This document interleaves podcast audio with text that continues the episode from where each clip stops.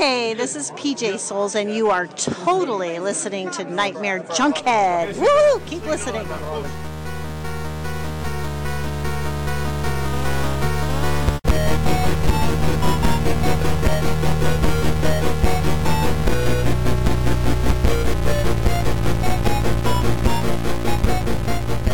Weaving in and out of your consciousness like a bad dream you can't wake from, this is the Nightmare Junkhead Podcast, a horror podcast that always prefers practical to the click of a mouse. My name is Greg D. And I'm Genius McGee. And on today's episode, we're looking back at some of our favorite special effects gags and talking to the author of the recently released Monster Squad, celebrating the artist behind cinema's most memorable creatures. But before we get in that gang, let me remind you we were part of the phenomenally frightening Phantom Podcast Network. Phantom. And you can find all of our past episodes along with a host of other horrific horror podcasts at downrightcreepy.com. Or if you're like me and you like to listen to us on the go, simply search for Nightmare Junkhead in your iTunes or SoundCloud app, hit subscribe, and when we drop our latest episode, it will download directly to your listening device of choice. I'll open your effects hole. And so, one of the advantages, one of the things that I love about podcasting and the fact that we've been doing this now for 100 episodes in, Yeah. is not only is it a chance for us to, you know, get together weekly and talk horror, mm-hmm. but also, and especially as a self-professed introvert, someone that doesn't get out and mix it amongst the people. I've had a chance, we've had a chance to actually meet through the advent and miracle of social media Right. and podcasting some fantastic, fantastic people. Yeah, we have. And today is no different. And obviously, um, we, we're all about literacy here on the podcast. Yeah, we, it's important to read good. Indeed, indeed. We want we don't want to we want a nation of you know literate horror fans out Right. there. And tonight's guest, you guys, she is the managing editor for DailyDead.com. Uh, she is the co-host, one of the co-hosts of the Corpse Club, and she is the author of the aforementioned Monster Squad. Please welcome for the first time here on Nightmare Junkhead, Heather Wixson. Wow, you guys! I'm gonna I'm gonna hire you all the time. All Like the this is that's like the nicest intro I've ever gotten in my life. I'm gonna record that and just play that before ever, I ever enter any room in the future from now on. uh, wow, I'm I'm so flattered. Thank you so much for having me. You need to get somebody to with like lights and strobe lights. Give it up for Heather Wixson! And then you come out like with like hardcore rap music and like fucking like a boxer. Well, being from Chicago, I feel like I maybe should come into like the old Bulls theme that they used to play because you can't. That Yeah, one? Yes. Exactly. You can't escape that song. But uh, and just do like some a smoke machine and some light effects. I, I can dig it. We'd be happy to be your hype man anytime. Uh, so before we get into all the good stuff, uh, tell our listeners out there where can they find you out on the interwebs. Feel free to plug your social media, whatever they can do to reach you. Oh, absolutely. Um, so because I absolutely hate Facebook, you will not find me there. but I do all of my social media ing, I guess if that's a thing, uh, over on Twitter, which is as you mentioned, social media is like like really cool because you can connect with a lot of folks that maybe you wouldn't normally. Um, so Twitter has kind of been the best, sometimes worst thing ever because with the good, there's the bad. Um, but you can find me over there at the Horror Chick. And for anybody who's interested in the book that we're going to talk about in a little bit, um, you can follow the uh, the book at Monster Squad FX, uh, the letter F, the letter X. Um, but that's pretty much where I'm at these days. I don't Instagram, and I leave that to the kids. And you know, I uh, I don't do Tumblr because you know that just sounds like too much work. So I can't blame you. It's all the stuff that makes me sound like an old man where I'm telling all these youngsters to get off my lawn. And I get out of breath after I tweet. Yes. So no tumbling for Tumblr for me. well, so um, before we get into the, the, the book itself, uh, we always ask people that are coming on the uh, the show for the first time, you know, what was your initial entryway into horror? So I grew up in a much different time, like, or, you know, in the 80s, and which meant when you were growing up with a single mom, like that she would just take you to every movie that she went to. And I distinctly remember my very first horror movie uh, was American Werewolf in London. or at least the, the first one I can actually remember. Um, but I do remember seeing the movie theater scene is the one thing that always has stuck with me, like ever since that age, um, where I just vividly remember watching him being in a movie theater, and we were in a movie theater, and I was like, "Whoa, this is crazy! Like, how can that be?" Um, and we also had my mom's best friend with us, and she was really like a scaredy cat when it came to movies. So I think it was the scene in um, the the the movie theater like when like everybody gets attacked and shows up bloody she got freaked out. She's like oh i think heather's really really scared so we're gonna take her out. Um but yeah and i just i because my mom was so into horror movies like i just kind of absorbed them through her and then my very best friend in the world that i still talk to to this day um, she lived two houses away from me and i would always be at her house and her parents were really into sci-fi so it wasn't unusual for us to be watching The Thing or episodes of Star Trek, and like you know, at the age of five, Nice. um, which is pretty intense. Um, you you don't get how great it is until you're like 30 years later. But like at five, all I knew is I never wanted to be around a dog ever again. I, I was not trusting it. So, but yeah, so I just kind of grew up obsessed with them. Um, and it was kind of fun because a lot of kids that I grew up around were sort of in, you know, everybody was sort of into like the same things, Transformers, that kind of stuff. Um, but I was always like the kid who would come over to like the sleepovers and everything, and I'd be the one who'd bring the horror movie. And my favorite was always to bring Sleepaway Camp because I like to mess people up a bit, um, you know. And I do remember there was one incident where I actually got a talking to, and my friend Candace's dad called my mom and said I brought an inappropriate movie. um, but yeah, that was always like my litmus test of to see who like who could handle hanging out with like me, like in watching movies. And I'm like, if you can do sleepaway camp, then you're a good egg.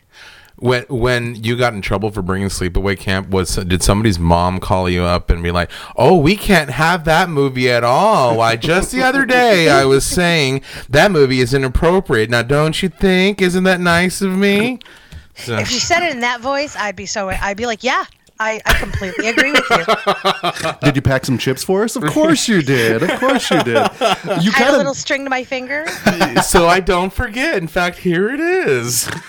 you talked a little bit about there. You were basically that genre educator for a lot of people. It sounds like she was the cool one. You you were. I we've talked about it before. I once um I basically had I was in charge of selecting a movie. Like you said, it was a different time back then and if you were responsible for bringing a movie, there was so much pressure on you because It better be fucking good. we we didn't stream anything back then. It was that or nothing. And so I brought in uh, John Carpenter's Prince of Darkness, and I never got invited back to that house, unfortunately. Wow. So I can understand your pain with that. There, it's, yeah, uh, that was that would be an intense. But in fact, I think I remember seeing that movie. I didn't get that movie at all. I think until at least I was in my twenties, and I was like, "Oh, this is what he was doing." I just thought it was a weird thing about monsters and mirrors. Like, you know, that's that's a that's a pretty heavy one to. Uh, Wait, it's not about monsters and mirrors. Oh, come on now, that's. Uh, Hey, I don't think anybody gets that movie until they're at least in their twenties. I don't think John Carpenter gets that movie. Come on now. Hey, I guess I was gonna make a movie then. And so that being said, were you um, raised around like the video store? Was the video store kind of an important place for you? Oh yeah, especially because our video store. Um, because I grew up, I, I grew up basically like a, a poor kid in a trailer park, so we didn't use the laundromat like in our park. So we would go. We we had like this thing where like we would go do our laundry, go do our grocery shopping down the street, and then you know, and then that would be our night. So while the laundry was going, right next to the laundromat was our video store, and I would spend a lot of time there. And one of the big things that really kind of was like my education in horror and it sounds very strange um, but i was super obsessed with Terror in the Aisles. Like i love a good montage. I love a good clip movie. Uh, Donald Pleasence nancy allen for anybody who hasn't seen it it's fun. Um, it's a very surface look at horror obviously because it was made Yeah. in 84 but i loved the cover art so much because it had all the titles of all the movies in it so every time i would go to the movie like to the video store i would fixate on one title in particular and then i would spend like 20 minutes trying to find that movie you know because that was sort of like how i knew i was seeing as much as i could without just you know keep going back to the the movies that i loved which you know i have a tendency to do now these days. Um, so that was kind of like i would spend hours there. Um, and it was just you know that was a huge part of my childhood. And then also my mom um, for a few years when I was in elementary school, she was dating this guy who worked for one of the distribution centers for uh, WEA, which was Warner Elektra Atlantic Records back in the day. Um, but they also distributed movies and stuff like that. So he worked at the warehouse. So he would bring home stuff all the time and talk to me about like like I when I was a kid, if you needed to know about Warner Brothers, like I knew that shit. Like I was on it. Um, but we would also get the really cool Warner Brothers catalogs, which I was the only person like of our neighborhood who got it. Oh, wow. So I was mostly the uncool kid until the Warner Brothers catalog came, and then then I was the cool kid. Um, but yeah, so it was just kind of like sort of those organic things. Like, I mean, you know, I didn't grow up, you know, in a quote unquote big city or anything like that. Like, I wasn't in Los Angeles, where you're sort of, I think if you grow up out here, you know, you're kind of you're you're sort of already in it in a way. Like I think they basically hand you like a clapboard when you come out of the womb. Um, they're like, here you go, kid, go go direct a movie. now." And action. exactly. Um, so for me, it was just all about finding things. Um, and I was just really into, you know, I wasn't super into like watching Faces of Death and stuff. I think because also in high school, like I got a really good appreciation for like film as like a medium, um, as opposed to just entertainment. I started to really like search for things that I wouldn't normally do, and it was kind of cool because also my my my film teacher actually even showed us a few horror movies, and that's when I realized like for all the times where people are like ah you watch that crap, like no, there's a real value to this mm-hmm. this you know genre. Okay, so two things. One is a question about video stores for you. Another one, I'm going to just kind of pile some like laud on you because one, um, one question that we ask in the thing we talk always talk about the video cover arts. Was there any movie that when you were younger you're like, nope, fuck that, that movie, I do not want to see that. It looks scary, and then finally you're like, this movie is awesome, and and. Another question is, I have to say, when you said Terror in the Aisles, um, I don't listen to a lot of podcasts. Uh, it's a well-known fact I, I don't listen to any podcast, but I did listen to one of your episodes and you're talking about uh, anthologies. And you one of your picks was waxworks and you were defending how waxworks is an anthology. And i never listen to podcasts but i find myself yes this chick is fucking awesome right? And then when you and then when you said Terror in the Aisles I'm like this is fantastic. So yeah you're you're aces in my book right now. Excellent. Yeah, I actually have a Terror in the Aisles poster in my living room because I just love it. It's it's it's a fake, like you know, it's a reprint. But I actually just scored a one sheet, like I think this last summer it was. So I actually have the original one sheet now for Terror in the Aisles, and it's like one of the greatest things. So, So- cool. So fucking cool. That is such a good movie. Just like it was like horror light. It was a lot of people's like clip show horror. I loved it. And it's also the best way to see Donald Pleasence say werewolves. Like he has the best way of saying werewolves ever. I howled six times. Yeah. Or my favorite is like when they're showing clips from Halloween and he's like, "Get him!" and he's yelling at Lord, you know, Jamie Lee Curtis to stab Michael. And I'm like, man, he looks like he's having a lot of fun. So that's why I love it. Uh, and also like just weird, terrible people in a movie theater. Like we think we have it bad now. Like there's there's some unsavory characters in in in that theater. Um, and you you mentioned oh video store so artwork. Um i don't know if there necessarily was because i just kind of watched everything but there were two movies growing up that were absolute no-nos in our house because my mom was like no like i'll pretty much let you watch anything but you can't watch texas chainsaw and you cannot watch the exorcist. Like because she's one of these weird like she thinks because she she has a very religious upbringing. So i think she feels like there's like some weird evil power and and it just freaked her out so badly. Um and in fact like years ago i actually recommended like oh you should watch paranormal activity. And she called me and she's like why would you let me watch that? And she was like do you know what that movie does? like and i was like mom it's a movie. I'm like i know the direct like it's it's just people and she was like, "Oh, I just as soon as I was done, I put it in my purse and I put the purse in the closet." She's like, "I can't even believe you'd have me rent that." Um, but those were like my two no-no movies. Um, and then at eight, we snuck it at my babysitter's house, and I remember being absolutely terrified. And then rewatching in high school, being like, "Why was I so scared?" Like, there's actually like no real gore. Like it's it's a visceral experience because I think it's so jarring in a lot of different ways. Um, so Texas Chainsaw was like a weird thing where I was like, it was like the devil and then i saw it as a kid and i was like oh, holy crap and then as a teenager i was like oh this movie uh, and then of course obviously i got my head out of my ass and became a real grown-up and could appreciate movies the right way and then i was like oh i get it mr hooper i get it um, and The Exorcist was the same way. I actually didn't even see The Exorcist until I was in college. Wow. Which was the worst way to see it because I don't know if you remember, but college kids are kind of the worst. They're Yeah. like just a heightened, like more entitled version of high schoolers. and so it's Halloween night, and we're sitting in this big theater watching The Exorcist.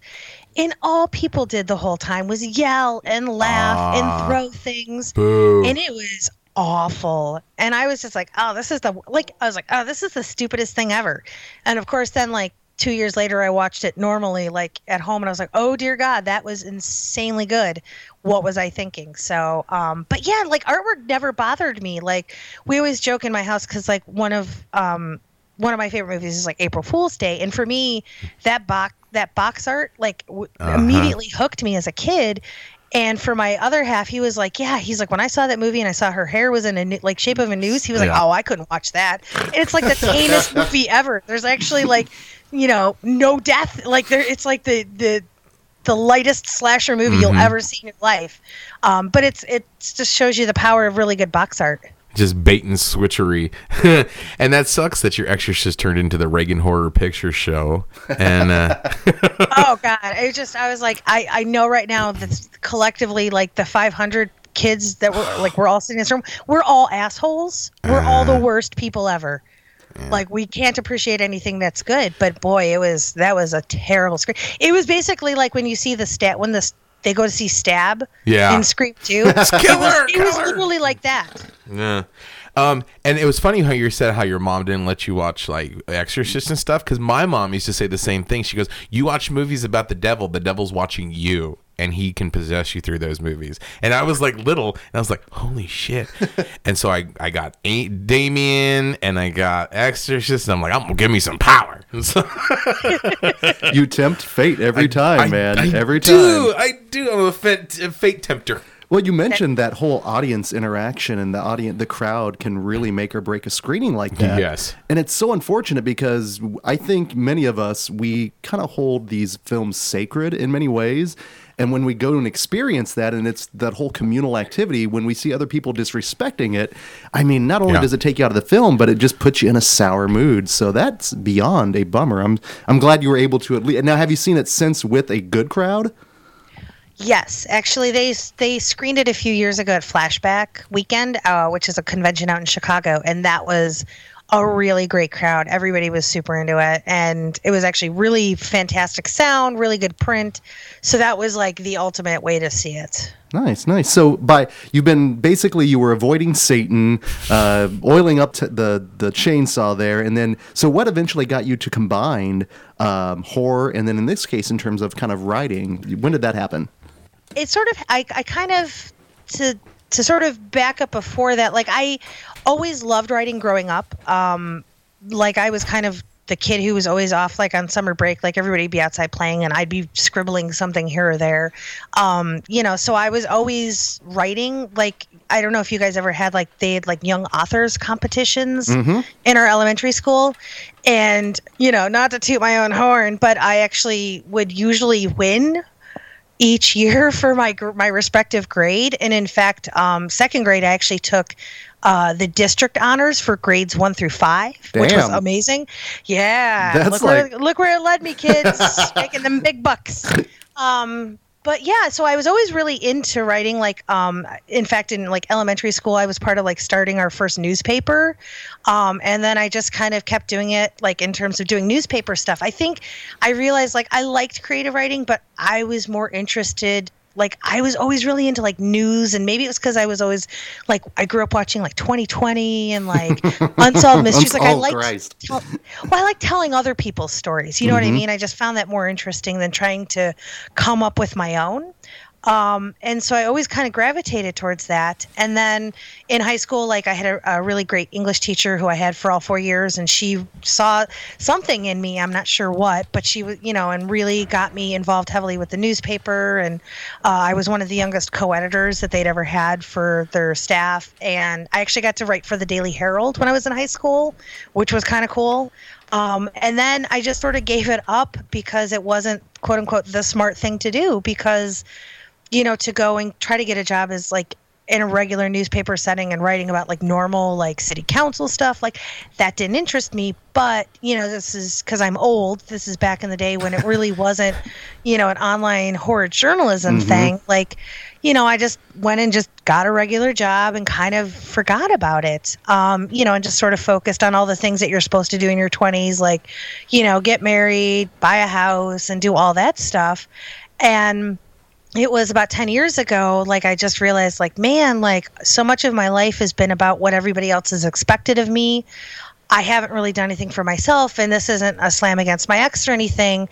Um, but he was always like really into like music and stuff like that. So i'd always been really sort of the backbone of like when he was in a band like you know sending out stuff and you know supporting him and I never really took time to figure out what exactly I wanted. Like I just knew I didn't want to work in accounting and that's like me. You yeah. know, that's what becomes my, the definition of who I am because I knew I wasn't that person.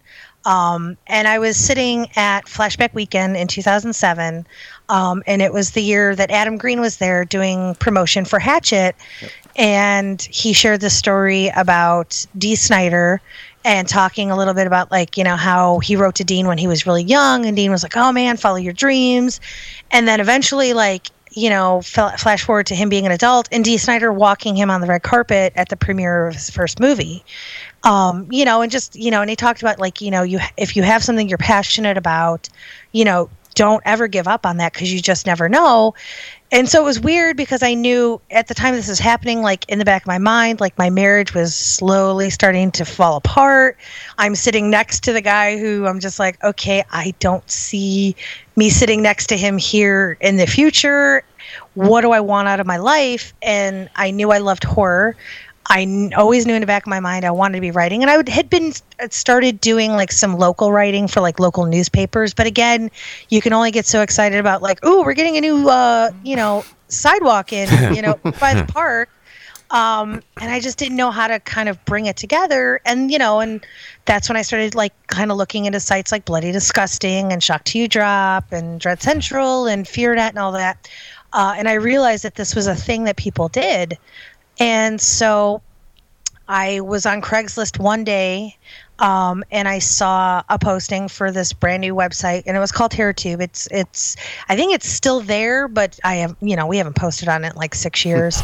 um, and he was you know it was just my boss Fabian was looking for somebody to do reviews, and I was like, okay, let's see, why not? And he took a chance on me. Like I had you know I had some clippings from like some music sites I'd been doing like little goofy posts for, but nothing that would say that I would be qualified to write about horror. So we just kind of, you know, I did a few inter- reviews and we just kind of saw if it was going to work, and it did. And so he was the guy who gave me my first break, and I was there for about three years um, total. You know, I had a little bit of an overlap because then. Um, it was Sundance 2009, um, and I had been covering um, the movie Grace extensively, uh, just because I'd sort of been connected to it through Adam Green. He and I had become friends since I watched that talk, and I told him, you know, thanks for saying all that stuff because it, you know, inspired me to do this. And because I'd been so heavily involved with Grace, I basically sold literally everything off that I could. I used to do really crappy jewelry parties for like ladies, you know, bored housewives, and they're like, "Oh, let's buy some jewelry." Um, and I had all this stuff that like the women at my office, because I had a day job back in Chicago, and they were like, "Oh, you know, I'm like, here, everything's 20 bucks. And that basically helped pay for my flight, my tickets um, to different movies, my hotel, and my car rental so I could go cover Sundance because it wasn't like I had a boss who could pay for it or anything like that, you know. Um, so I just kind of was out there and did it. And because of that, um, that's when I got called to start working at Dread Central, um, which was crazy to me because you know that was at the time one of like the big three. You Yeah. know, when you talk about the big three, you know, of the 2000s, it was Bloody, Shock, and Dread. So I was like, holy crap, this is insane. Um, and then as I started working for them, literally my entire life in Chicago was completely just falling apart. Like um, my was just about to get, you know, my divorce was about to be finalized. I had two houses that were basically going into foreclosure because of the whole housing crash. Um, I got fired from my job, which was the first time I'd ever been fired from a job in my entire life. Um, so that was crazy because I'm like, I, it was more of an ego thing, I think, than anything. But the cool thing is, is in retrospect, my boss that I had there, like he knew I wrote, and he knew I just done Sundance and stuff, and he knew like because I used to come out to LA and visit and like cover Screamfest and stuff, and he, I think he knew I would never quit, Yeah. And I think he knew that this was his way of being like, you should really go do this. Um, and so at first I was like, oh my God, like, what am I going to do? And I was like, well, you're just going to figure it out. So I had already had a trip planned to, to California for my birthday. So I was like, all right, well, whatever. And as I was getting on a plane, I actually uh, ended up getting called for a job interview out here in Cerritos. And I was like, oh, okay. So, like, I basically, like, you know, flew into California on a Thursday night and Friday morning I had a job interview. And by next Wednesday, I had a job. That's awesome. like- yeah, and I basically went back home and in five days packed up my life, dropped my, you know, horde of cats off at my mom's for a month. And I just kind of ripped the band aid and moved out here. And it was the most terrifying thing I've ever done. Um, but it was awesome. Like, I, I still can't believe I live here, uh, especially when everybody else I know in the country right now is freezing. And it was like 74 degrees here today. R- rub it in. I know, and I was like, I was like, oh, I don't think I need a sweater when I go to the park today. Um, it's like, oh, that ch- that December chill is in the air. So I, it's just one of these things where I, I, I I don't know how to say like how it all like happened. Like it happened, Yeah. but I just feel like I got really lucky a lot. Um, and then because of those breaks, like I just realized I had to keep pushing and keep pushing. Um, and you know, and it's one thing like I see a lot of folks like these days, like they talk about, oh, you know, I, you know, don't work for exposure or anything like that. But I actually think when you're first starting out, you almost have to because Yeah. I mean, I think I worked for three years in this industry before I ever got paid. Um, which is probably a little longer than I would recommend for most people. Um, in, in retrospect, I won't point any fingers at certain ex bosses or anything Right. but um but at, at the beginning like who was i to ask i mean yeah if you do work you should get paid but for me it really worked out because i just was able to really start finding my voice figuring out who i wanted to be in this little crazy microcosm of horror and figure out the kind of work that I wanted to put out there. And th- for me, it's like sort of being able to do that was invaluable. Like I almost am glad that Twitter wasn't necessarily as a thing then, and neither was really Facebook at the time. Like it was Facebook was I think Facebook when I joined was like still you had to be invited. Huh, so yeah. yeah, back in the back in the good old days. Um, so I'm almost glad that I did it then because I didn't have to i didn't have that social media pressure. I could just sort of find it. And there was uh, if i screw up a little bit it's not a you know it's not going to ruin me. Um, but yeah it was just trying to figure out new ways to do things to find you know and for me it's always been also about championing like independent stuff because at the time that i was coming up in the industry most sites really weren't.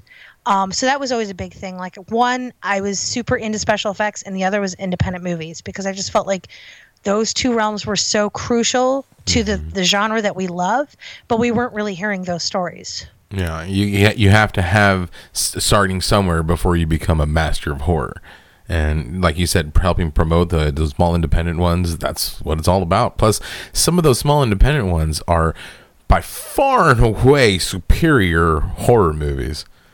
Oh yeah, I totally agree. Um, although I would say like the last two years, we've really seen a little bit of an evening of like the playing field in terms of studio versus indie horror. Mm-hmm. Yeah, yeah. Like when when I would do my recaps, like maybe five years ago, like most of my picks would always be independent stuff, and like the last couple of years, like I'm like, wow, there's a pretty good mix of both, and I think that's great. Like, Mm-hmm. you know, not to you know bag on the the studio system, but it works very differently, and you get a very different product, I think. But when you know, in certain cases, when you really like let the creator do what they want to do like you know with get out or it Mm-hmm.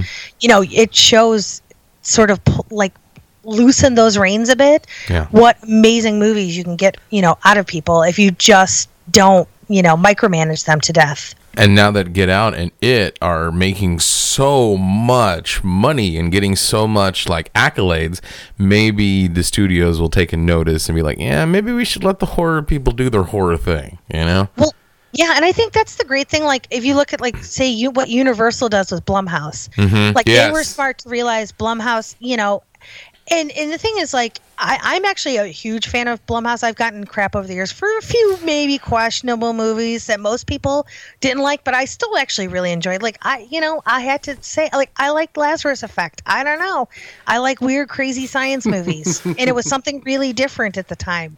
You know, it wasn't ghosts in a house. It was like okay, cool. Yeah. So I've always really loved the model that they do because they know that you know they can put two million into a movie and they're going to make their budget back like 200 times fold almost. You know what I mm-hmm. mean? Like they know they're in a good place, and so therefore Universal leaves Blumhouse alone, and Blumhouse because of the way they work with directors, they leave their you know. They give them notes, but they never say like you have to do these. Right. This is just what we think would really help you and it works out beautifully. And i think that's why we've seen so many really interesting movies kind of come out of that relationship. Like i i'm a big fan of happy death day. Like again i wanted something you know for me it sort of feels like this generation's april fool's day in a way mm-hmm. Mm-hmm. Well, I know the whole the fact that it was a was a PG. The rating itself initially turned a lot of people off, but you can get some truly effective and scary films with even a PG rating. Mm-hmm. Um, oh, because yeah. you talked about Heather growing up in that time, and you know back in the day, a PG '80s rating. Didn't necessarily mean it was Disney. Yeah, and so PG today obviously is a little bit different, but I think it's interesting. Number one, it's so commendable the fact that you chose to take that risk to mm-hmm. put yourself out there and to succeed the way you have. I mean, it is very uh, much an inspirational story, but the fact that you've been able to accrue all these interesting stories, the fact that you're friends now with Adam Green, how much of that is surreal to you at this point, kind of looking back just where the writing has taken you? Like I always say, um, and it's one of my like sort of my favorite things um, to to ask folks, like when I'm especially when I'm doing the book interviews, is like, what would that kid who grew up like loving monsters, you know, think about where your life has gone from there? Um, and I always think about like if I had a time machine and I could go back and like tell myself like, guess what? Like when you grow up these are the things that are going to happen to you. And I've been so ridiculously blessed in my life. Like I really have. And I don't mean like blessed in a religious way or anything like that, but I just mean like I just look at the things that I've been able to do and the people that I've been able to become, you know, friendly with and, you know, talk to, you know, in, in an environment that wouldn't necessarily be expected, you know, from my profession. Like, you know, and again, I don't want to speak. I'm like, oh, I'm going to be, st- I'm going to, you know, mm-hmm. watch out, everybody. I'm dropping some names, but like in 2011, I got invited to go interview John Carpenter at his production house, like, and this was a time when when Carpenter really wasn't doing a lot of interviews, Yeah. and I was fucking terrified. I was shaking so hard on my way over there, like it looked like I was having a seizure. I was in the car and my hands were just going and going and going. And, you know, thank God, like, it, you know, in my relationship, like my boyfriend, he d- shoots video and edits and stuff like that. So most of these things, like, he'll come with me, which is amazing because then I don't have to drive myself, like, and freak out all by myself. So, you know, and I seriously, like, I stood in front of that house for five minutes before I could even muster the courage up to walk up to the door because it was like, oh my God, I'm going to go do this. And it's, it's like the coolest house ever. Like he had a, I think, Escape from New York board game, like this really amazing Starman poster. And he was the coolest dude. Like he was so, like he was asking me questions. I was like, um, do, do you realize who you are and what? Like, like and that was when i like learned that he was like into gaming and stuff like that because you know he was talking about like you know he was playing something at the time he's like oh you guys play that and like and then after yeah and then like after the interview he's like here come in here and we were in the uh, he, he walked into his office and like and i think this was at the point where he was considering directing i think bone tomahawk um, before S. Craig Zahler, I think. I didn't realize he was. what? he was going to do Bone Tomahawk. I think that was the movie because he was talking about this really great sort of cannibal western, and I'm pretty sure, from what I remember of the conversation, it all lines up time wise. So I'm pretty sure that was one that he was considering at the time, and I don't. I don't know what happened there, so I mean, don't quote me as gospel, but I Sure, feel like that right, was right. a thing. That's got Kurt Um, Russell in it, so it makes sense. Uh, did John? Please tell me, John Carpenter's house in the garden there was a statue, like a garden statuary of Buck Flowers as a fountain. Well, this was just his production house, so I, I didn't. I, I don't know about his regular house. I didn't see a garden though, so but it was really cool because like they had the big cross from vampires was there, and I was just like, it was one of those things like we're standing in the living room, and I'm just like, okay, don't freak out, don't freak out, and nobody was standing in there with us, and I'm like, quickly, I took my phone out and I was like, picture, picture, picture, picture. I was like, okay, but nobody ever sees these, but they're just for me. So every once in a while, I'm like, oh my god, I totally saw that. Like it was just, it was the craziest thing. Like I would have never in a million years believed that. Like I, over the years, I've gotten to know Tom Holland, and like Fright Night's one of like my all-time mm-hmm. favorites. And I, I, I, I remember finding it was actually on Father's Day, which was sort of funny. I was going through a bunch of like old reports and stuff because my mom saved everything, and I got in trouble in, in second grade because at the end of the year you're supposed to do like you draw a picture of like your favorite book, your favorite TV show, and your favorite movie. and for favorite movie, I draw I drew Fright Night. And so my mom got a call, like, you know, do you feel like this is appropriate? But I found it, and I remember sending him a picture, uh, and he was like, "Wow!" He's like, "That's a really great Father's Day gift," and that to me like really warmed like my heart. I was like, "Oh wow!" But I have it still. Like, I legitimately drew Fright Night in second grade as like my favorite movie. Um, so I clearly, although I had Cosby Show on there too, so I don't know. Zap the bip. That could definitely take a tragic turn either way there. but like you said, you're first and foremost you're a fan of everything, and I think that speaks to your work because you can again it's solid, but you can tell that you're a fan, and that's why I think I I'm drawn to a lot of the stuff that you do because I find that it's genuine, and that's the one thing when it comes to like podcasts to ri- Yeah. you know it, there needs to be it needs to be genuine, it needs to be as you know real joy in what you do, and that's the one thing, and it does come off in your work. So that being said, in terms of kind of going from Carpenter special effects this and that, how did the book come about, Monster Squad? So it was just sort of a thing where I was like, hey, I, you know, and it, it literally was this simple yet this complicated because I was like, I should write a book. Um, but the the origin of it was is that uh, a few years ago, we were doing our class of '86 series on Daily Dead, and one of the movies I did was Short Circuit. Not because it's a horror movie or anything, um, but I just wanted. I always was as a kid, you know, as most kids in the '80s were super obsessed with Johnny Five. Uh, coolest robot ever, yes. No disassemble. no disassemble Johnny Five. Need more input. Um, so uh, you know, so I interviewed Eric Allard, who was the guy who designed it and everything like that, and it was really crazy because like as I was talking to him, he was talking like the fact that like he was a he was actually in the military and had been doing like all this like design work like on the military side of things and decided to go into robotics and movies. And I was like, wow, that's such a fascinating like jump to go from like Yeah. military to movies.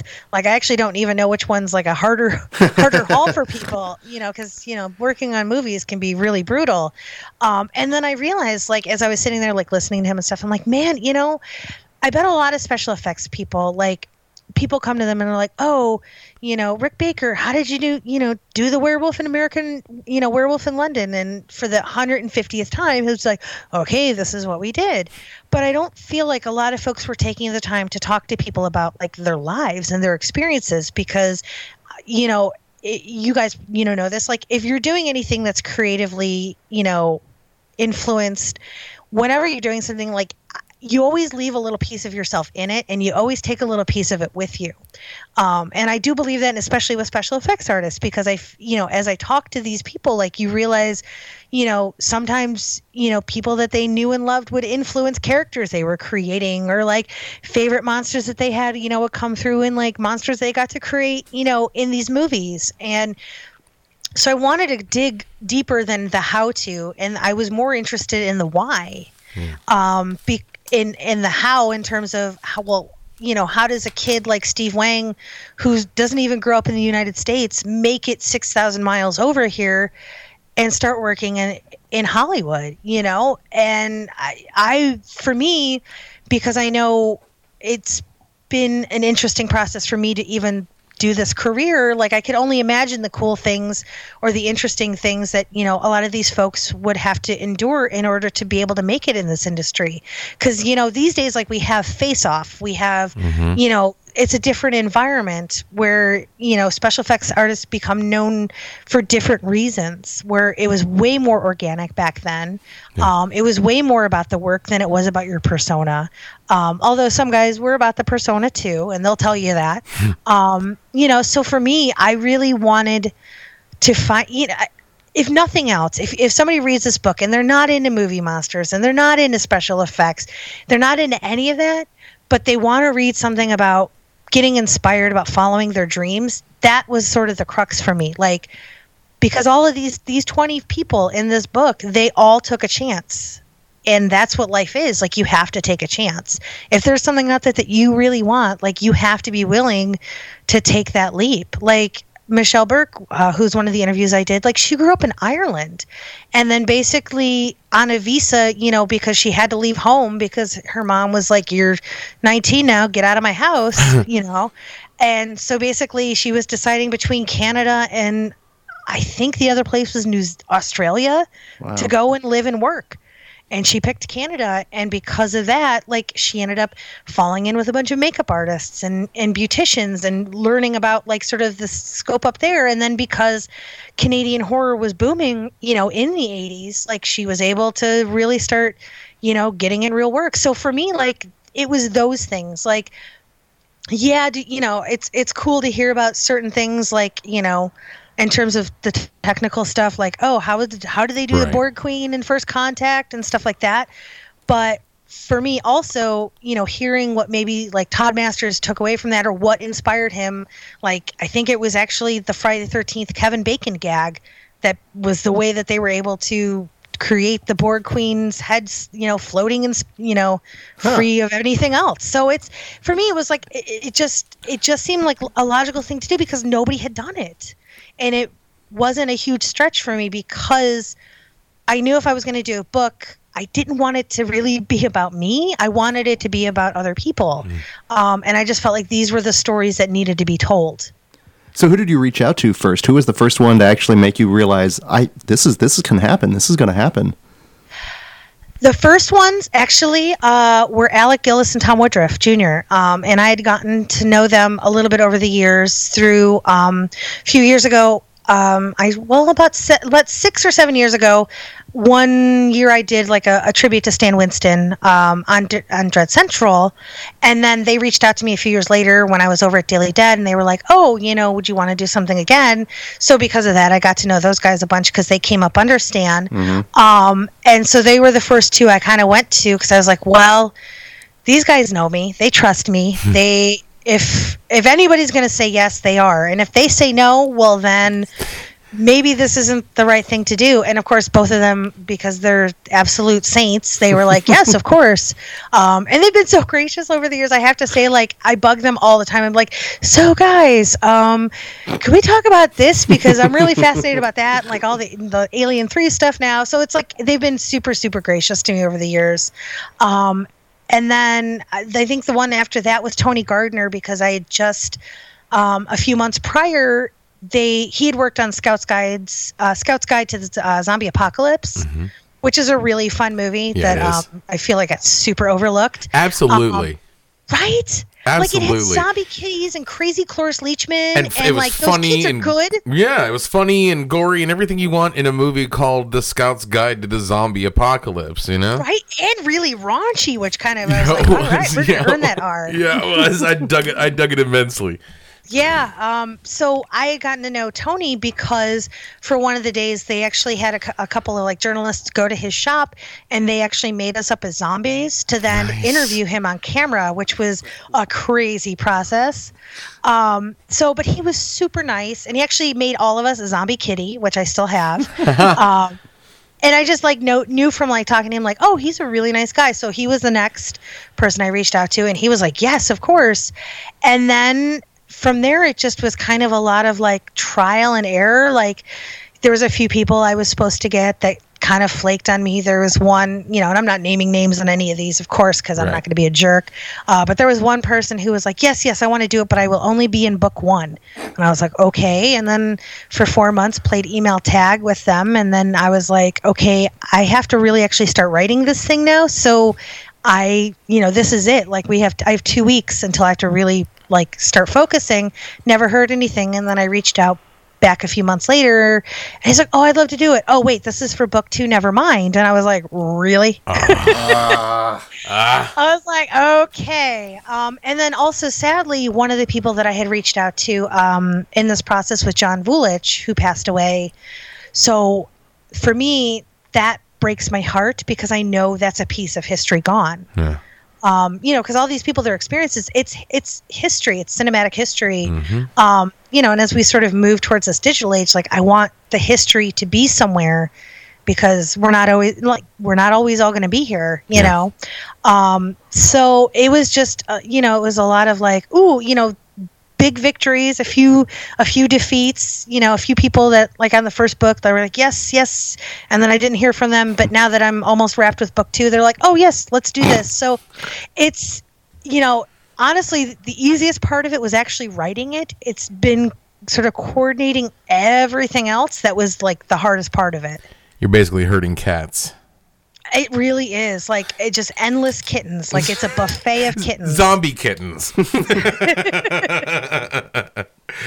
Hmm. So, kind of putting everything together, then, was there any particular surprises or stories that came? Because, like you said, you're really you're chronicling these stories that are never heard, Yeah. and they don't have that that outlet. So, you are giving these voices to a lot. And again, these are the people that are crafting and creating Unsung horror heroes. very much so. So, was there anything in particular that was like a surprise or anything where you're like, oh my god, that's mind blowing?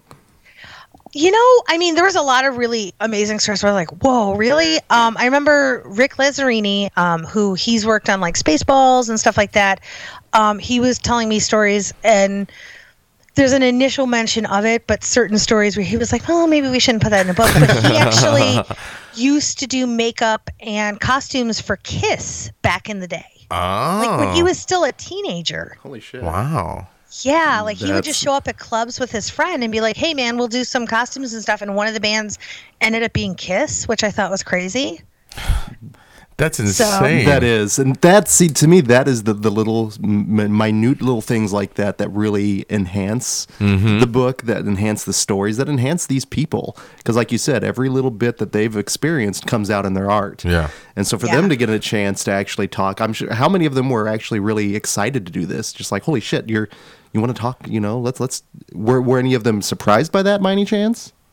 They were. It was. It, everybody was pretty gung ho. Although I will say, um, and I and I, I think I can say this with like, and it's going to be okay. Like it's not going to ruffle any feathers because he's he's pretty brash and real. You know, he's he doesn't pull any punches. Um, so when I went to Steve Johnson, um, which if you know Steve Johnson, he's got a big personality, and he'll be the first to tell you that he was the crazy party kid in effects in the 80s and you know and he's made you know no qualms about you know the things that he's done in the past and sort of making amends for them. Um you know i think like the end of his chapter is like him saying like you know basically if i hadn't been like a, cork, a coke snorting brat you know maybe i'd be you know super rich now. You know he's very candid about this stuff. So when i was going to do the interview with him originally he was like oh, i've you know i do all these interviews like and i just did a book. Like do we really have to do this? And i was like you know and he was co- super cool like a few months earlier i had done um a whole issue of our Deadly magazine through Daily Dead on Fright Night, and he was one of the people that I talked to. And um, so he was like, "Oh, another interview. I'm just so tired of talking about myself." And I was like, "Okay, you know," I was like, "All right, like let's." I was like, "Give me, give me 20 minutes, and if you just are thinking this is the worst, you know, then we'll just scrap it. You know, I'm not." You know, you've been super good to me in the past. I'm not gonna, you know, it our feelings won't be hurt. you know, there's certain personalities. So the day that we get on Skype, you know, he's like, "Hey," and if I'm sort of a person where I'm on Skype, like I don't want to be on video because like I'm in my pajamas. Like that's how I live. Like any day that I have to put on real clothes is a bad day. Um, you know, if. I can stay in PJs, I'm good. So it's like Saturday morning. I haven't showered. I'm in my pajamas, and he's like, "Well, why aren't we on video?" And I was like, "Well, Steve, I'm like, I'm, I'm, I'm." I told him like, I'm I'm not camera ready now. And he's like, "Okay." He's like, "So." how are we going to do this so I don't hate my life? He's like, because I quit smoking two days ago and I'm just not happy about anything. And I was like, oh dear God. Um, and I was terrified because I, you know, I really respect Steve. And again, you know, he's, you know, I've seen him a bunch of times since and, you know, we, we joke about it and everything. But I was like, I was actually terrified because I've never had an interview where they're like, okay, how are we going to talk where you don't make me hate this? And I was like, oh shit. Like, I, I knew I had to switch up the game because I have, you know, for me, interviewing is kind of like a like a math problem. Mm-hmm. Like if I'm doing like a four minute interview, like I know the questions I need to ask in order to get the answers I know I want to make the video that I feel like I should be out there. So I know how to do these things. Like I don't prep questions ahead of time or anything like that when I do interviews. Cause also I'm super into like just having that organic conversation because you get better stuff anyway. Yeah. So I was like, oh my God, like, what am I going to do? So I basically just had to ask, like, I just had to completely divert my normal sort of question set of questions and just kind of come at him from the side. And you know i would say like 110 minutes later he was like wow. He was like you know that was really fun. And he was and i was like oh. so that was my biggest like okay i can do this. Like if i can do that i can do anything. Um you know and i think it you know came out really great. Again it was like a, it's a very candid chapter. Uh if you have kids who want to read about like special effects artists maybe skip the steve johnson chapter until they're at least like you know in high school or something. Um but yeah so, i mean everybody was super great about you know sharing stuff and they you know so many people shared materials which was great you know and for me like i just with every interview i was like holy crap did that really just happen? Because i still don't like i honestly like i have a box of books in my house. Like somebody jb from f this movie just tweeted today that he's standing in dark delicacies in front of my book. And i honest to god am still like oh i wrote a book. Like it doesn't like none of my life feels real over the last two years. Um, i think maybe when the second one's out and then it's done done i'll be like oh i really did it but for now i just i feel like the luckiest bastard ever Well, we're just glad that you didn't come on this show and say, "Okay, how are we gonna do this so I don't hate this?" You know, so like, uh, we got that's nothing. what I, that's actually what too when i'm like in total diva mode and i'm Oh, like yes. "Ah, ah, let's just talk about the book already Fucking God." fine, God. So is is actually now having that at Dark Delicacies is that kind of that moment of holy shit, I made it?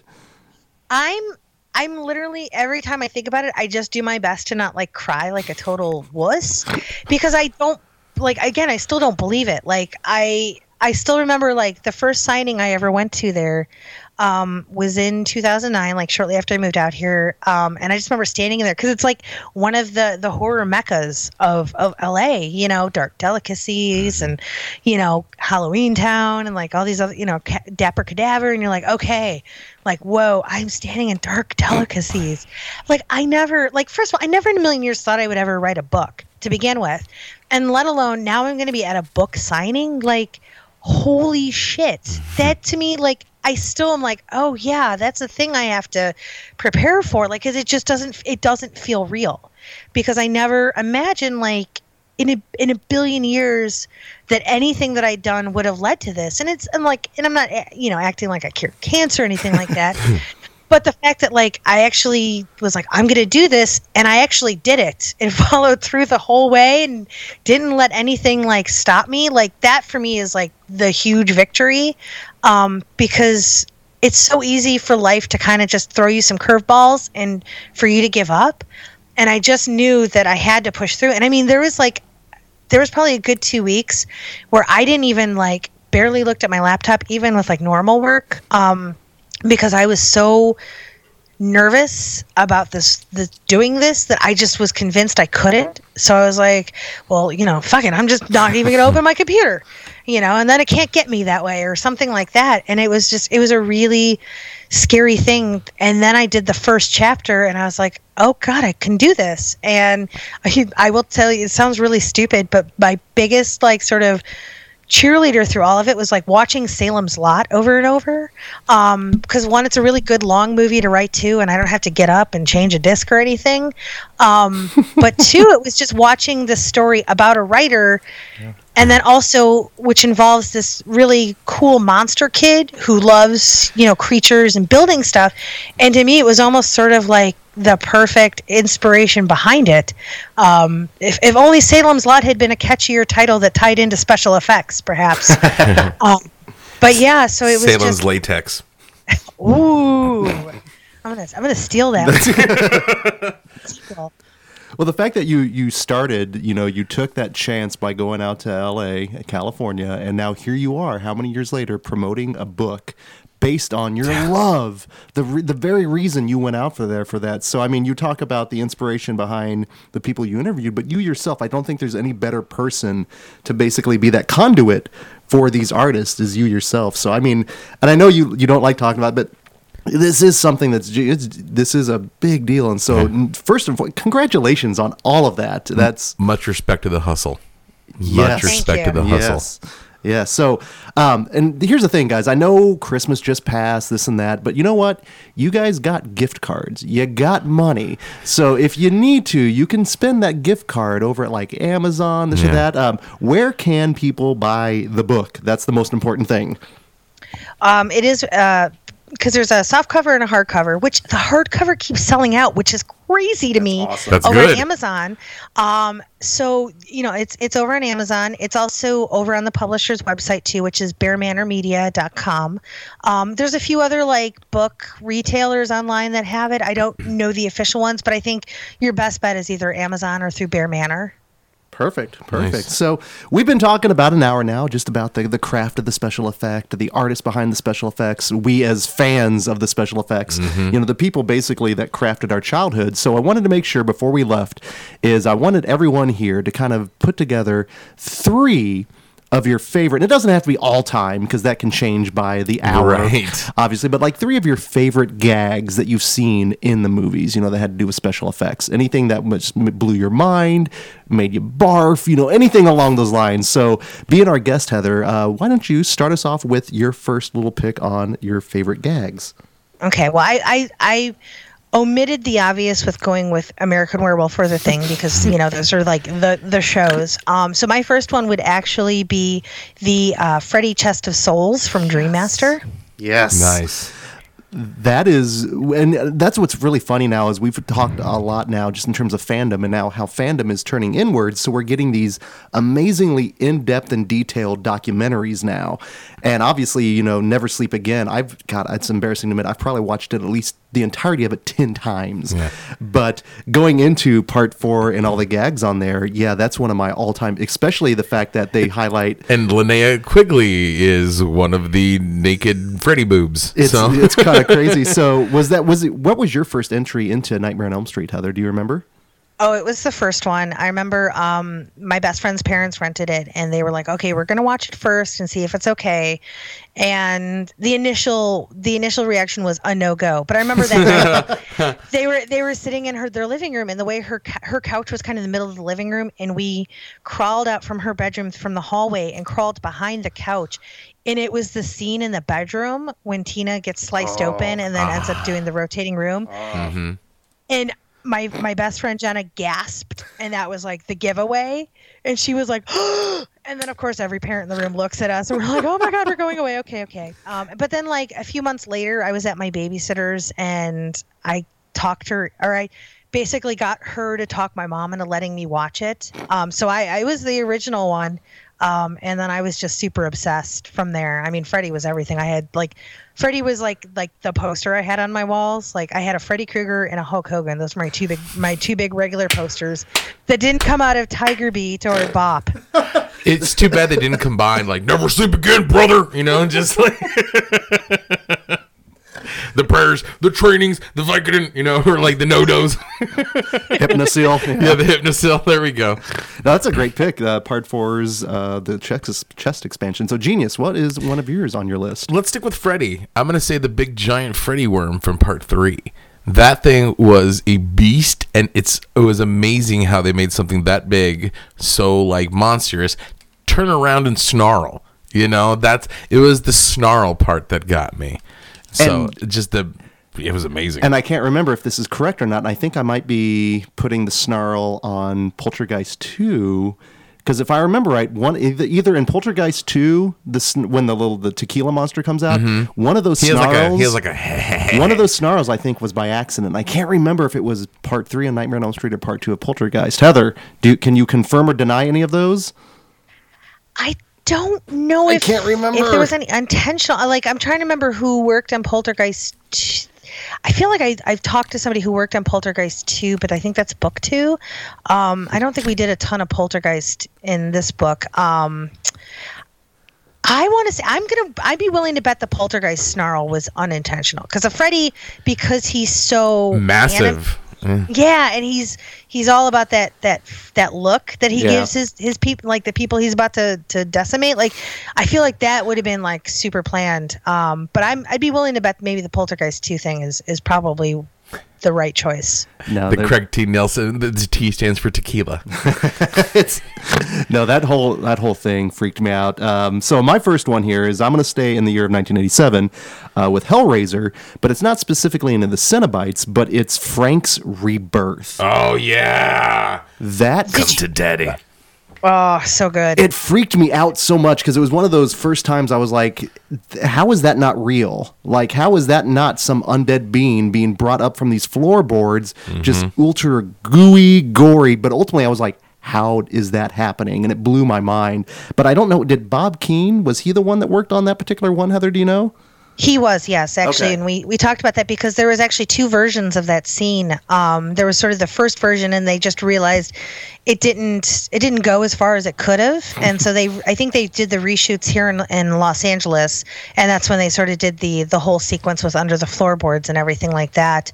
Um, but I think they because I think they got some extra money to be able to go back and reshoot that, um, which is incre- which is like kind of crazy that like beyond everything else, they're like you know what we have not gone far enough, Right. we need more. like as if like bloody drippy Frank the whole time isn't enough. They're like yes we need more, um, which is amazing. And yeah, and Bob Keen actually worked with Clive Barker on a on a few projects. He I know he did Nightbreed.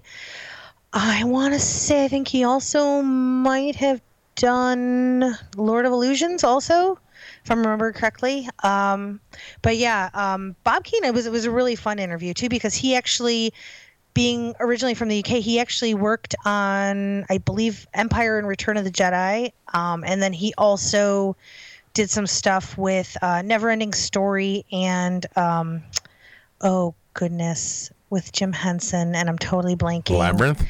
Dark Crystal. Dark Crystal? I think it was I think it was Dark Crystal. Oh, oh, in that case, I need to have a word with him as well.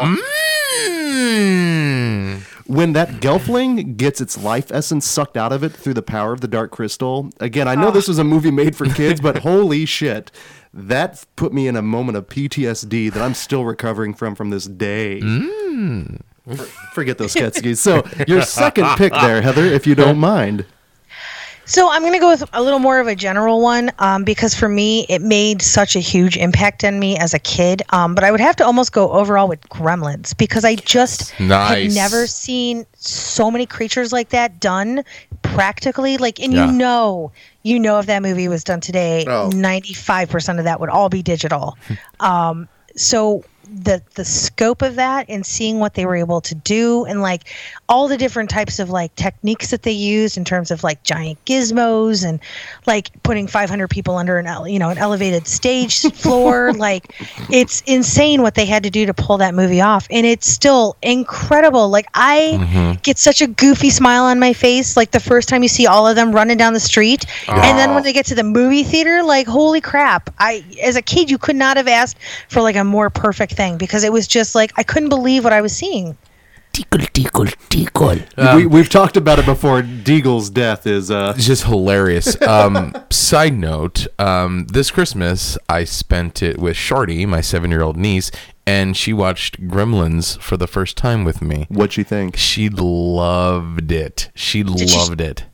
I was gonna say, did she check the washing machine afterwards? Because I did when I got home that night. Because like at the end of the movie, when they're like, you, know, With you hear Hoyt that noise in your washing machine, so I went home and like checked my washing machine. Turn on all the lights, lock all the doors, because you never might, you never know, you might have a gremlin. Ding, ding, ding, ding, ding, ding, ding. Thankfully, ding, I had a Dick Miller esque uncle, so I was always You got a paranoid about those. Yeah. Goddamn gremlins, WWII. And sadly enough, I well, I once wrecked my mother's gremlin. I don't know if you guys remember the gremlin car. There was this, and it was this. You, you, you- oh yeah. So I I don't know if I put it out of its misery, but I've had this aversion to gremlins for the longest time. But I saw that in the theater with my mom and my grandmother. And during that Gremlins kitchen siege scene, I think it was either the blender death or the microwave death. My grandmother looked at me like, "What are we watching?" You know, I thought this was a PG movie. Well, Shorty really didn't want to watch Gremlins at first until I showed her the kitchen scene. I showed her. I'm like, look, see this? Oh, she goes, oh, that thing is so cute. What's it called? I'm like, it's a mogwai. Well, what does it happen? It turns into a monster. Really? Yeah, watch. And then I fast forward it to this kitchen scene. She's like, let's watch the whole movie. And I'm like, you got it. So it was it was so good. Well, So there's good. such craft with those creatures, like you said, Heather. Just in terms of they would make it, to- they would totally be digital now. yeah, or or I'm glad they didn't make monkeys in suits like they were originally Oh. going to do. Oh my gosh, right? That could have. That could have been that. I was gonna say it just reminds me of like in Scrooge when they're like, we'll just you know glue some antlers to the mice. Well, and then we'll just like, get "Oh, nice." staplers. Yeah. I think the only thing missing from Gremlins were the solid gold dancers, as it were. That- They're in part two. That's right. so no, really good pull there. Uh, second pick there, genius. Okay.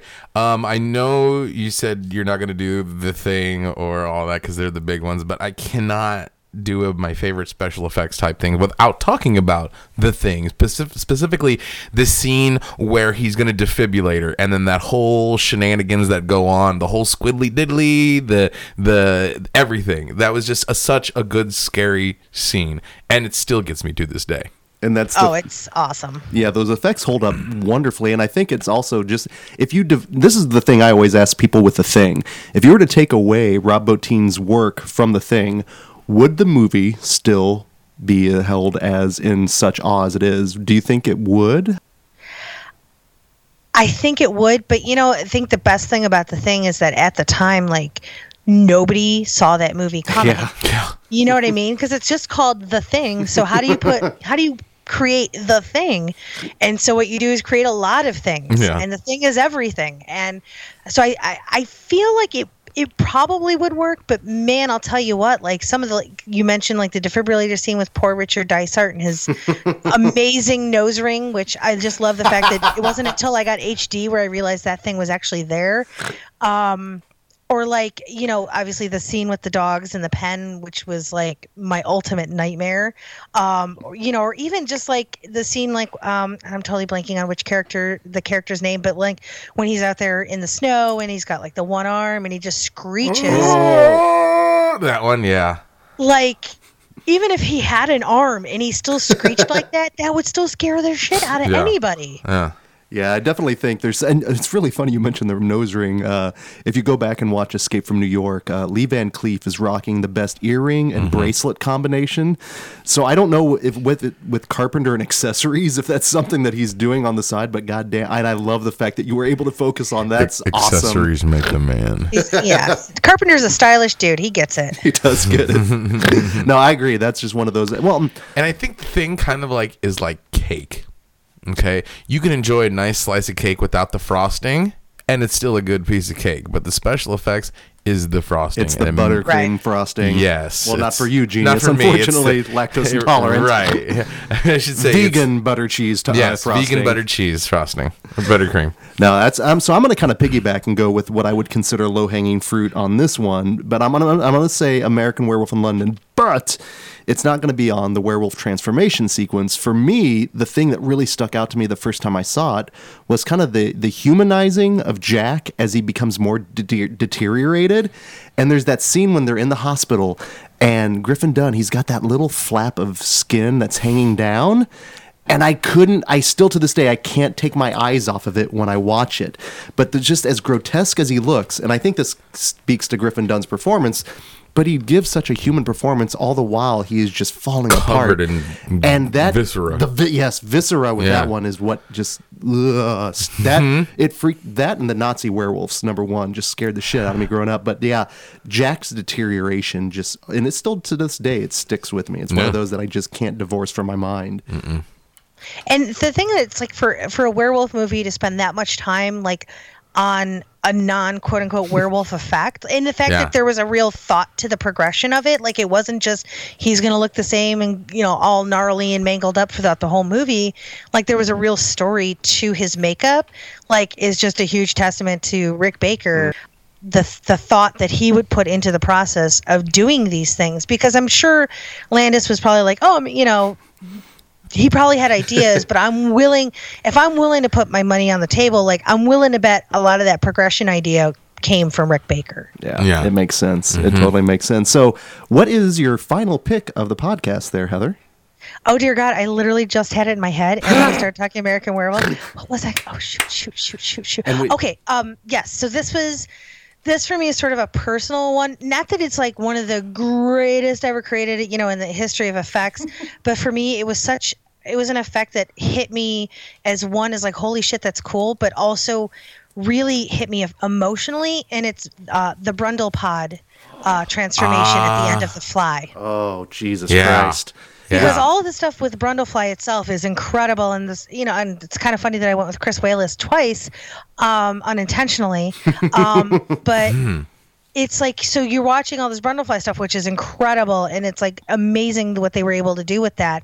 But for me, that last look and that that that last f- you know form of Brundlefly mm-hmm. as he's fused together with this technology and this just tragedy behind all of this and the sadness to these eyes that you know it's a puppet and yet I'm crying and I don't know why and like and for me I like as I saw the fly at the drive-in as a kid and I probably had that image in my like seared in my brain where I thought about it daily for like I would say at least 6 to 8 months where I just was like oh that's so sad. Like and it really and that's that's that's when you know you've created something amazing mm, because we're all well aware it's not real and yet in your in your core it feels real and that's something like king kong and the tragedy of king kong and and stuff like that so like for me like brundlepod was just like the ultimate tragedy in terms of like modern you know creatures Did you ever find yourself kind of siding uh, and caring more for the monsters in the movies when you were growing up than like maybe just some of the human protagonist? You know, I think I think I did um, because I always just kind of felt like a weird kid anyway. but it's funny, like in in the sort of in the case of like The Fly, like I sort of because I watched that movie a lot, um, and I've realized as I've gotten older, I've realized that like Stathis is kind of the hero of The Fly. he's he's a dick. He's he's totally a dick, and he maybe goes like some some ulterior motives that aren't great, but. He's never not wrong in that movie No, he really isn't. he really isn't and he's like you know what are you doing? And ultimately he puts himself on the line for this chick who's kind of been a dick back to him. Like Yeah. so it's like for me like as i've gotten older now i'm like oh that Stathis Borans he kind of knew what was going on right? You know so it's like I, I, I less see the, the the right side of you know the seth and veronica relationship and i see Stathis where i'm like oh but he was right the whole time. So you know but again but then you see like movies like um, i don't know if you if you guys have had a chance to see the shape of water yet Yes. but like that is just like the most gorgeous love letter to movie monsters ever and i just it makes me feel like for like that like hour and 40 minutes like that we're all literally wandering around in Guillermo del Toro's heart. and it's the best place ever. It really is. And that was actually that was I was going to transition and ask you if you've seen The Shape of Water. Yeah, it's transcendent. It's as I was telling Genius, he hasn't seen it yet, but I was like, you know, with Del Toro, the monsters are good, the people are bad, and the pathos is real. Well, I You know, I'm gonna love it. It's Del Toro. I mean, it's always weird to me, like you're talking about how when you saw, um, when you sympathize not with necessarily the villain, but like one of the bad guys as opposed to the thing. I was watching Ghostbusters the other day, and I noticed that Walter Peck was kind of right.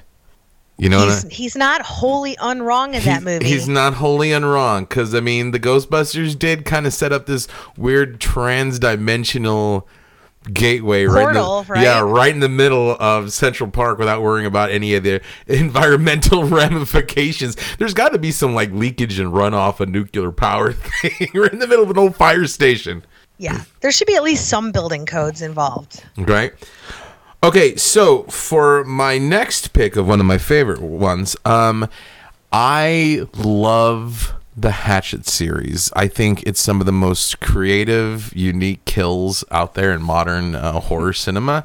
But my favorite one, and I think it was in the original one, and I believe it's John Carl Buechler who did it, when um, the lady, when Victor Crowley basically turns that woman into a Pez dispenser, and then her tongue is just blah, blah, blah, blah, blah, on the thing. I I audibly cheered at that scene, and I was like, "Yes, this is awesome!" So, I, I was it John Carl Buechler? Uh, and Buechler, I think, did all the Yeah. work on the original one. Yeah, no, it was so good. Actually, my favorite thing of that movie is the fir- the initial entrance of Victor Crowley when he comes out of that cabin and he just does this full body. And it's I don't know what it was, but it made me laugh initially, and then the brutality of the next two kills, like you Yeah. said, and that one it was all practical, but they, and they, it was a 360 thing, which made me really like they did a digital cut in it. Yeah, but it's to me that the back, works, but yeah. you can't. But you can't even tell. I mean, Yeah. it just it just looks like a one three sixty sweeping head rip, and it was just the most violently beautiful thing. You know? Well, it's funny. Um, really quickly, Heather, we um, I have a decent sized backyard, and I've got kind of a little theater area that I put out there. And uh, every year, I do a big horror marathon at my house, and we do two indoors and then two outdoors. And a couple of years ago, uh, I screened Hatchet for the first film outdoors, and I've got a friend of ours that. And you know, I never, I don't see Hatchet as a really scary movie. You know, it's more funny. But he was caught up in it. He was getting freaked out with everything, and unfortunately, genius here, just devious. If you want to, like, ultimately, he he he's just scared the shit out of this poor guy. Like, timed the jump and the scare perfectly with. It's all about timing in horror. It's all about timing. No, that's a Yeah. fantastic pick there. Um, so my last one, and this is one that in particular isn't gross. It doesn't rely on blood or viscera or anything like that, but it made me truly go, "How did they do that?" And we're going back to, I believe, it's Steve Johnson did this one, but I am talking about Night of the Demons. And again, I'm not talking about a specific gory. Yes. It's yeah. But if if you if you utilize lipstick, maybe it's Maybelline. maybe maybe it is Maybelline. That that okay. So I met Linnea Quigley uh, at a convention, and I was telling her that um, that was one of the very first pair of like horror movie boobs that I saw. But then to see her do that with the lipstick really fucked with my mind for quite a while.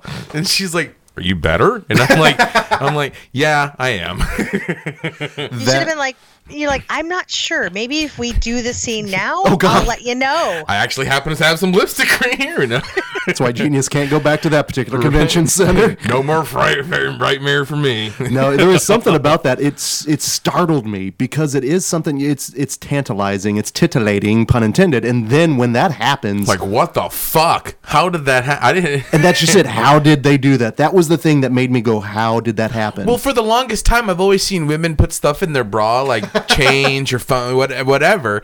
And so when I saw that, and, I, and mind you, I, am little, right? When I was like, that that that that that's that's that's how it works, you know? That I, wow, okay.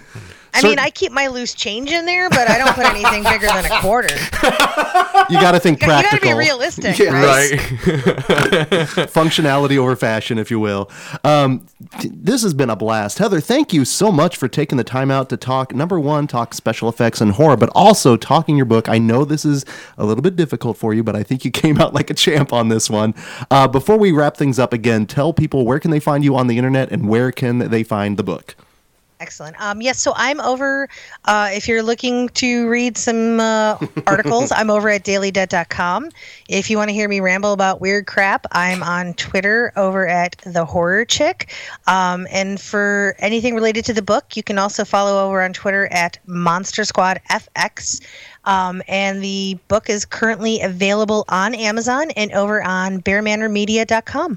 Excellent, excellent. And so, sincerely, invitation is open anytime you want to come on, plug, promote, shenanigans. It doesn't matter. You have an open invite from here on out. Absolutely, because anybody that likes Terror in the aisles and Waxworks is a okay in my book. I think we should just come back and like find a random group of children and just show them sleepaway camp and record their responses. As long as we can find one named Judy, then we're like, you see what happens when you're an asshole, Judy. You see, don't wear a shirt with your name on it, Judy. I'm afraid we would discourage side ponytails from here on out, and that would just be a crime against humanity. That's true. Uh, well, I was just thinking to myself the other day that wouldn't do it all.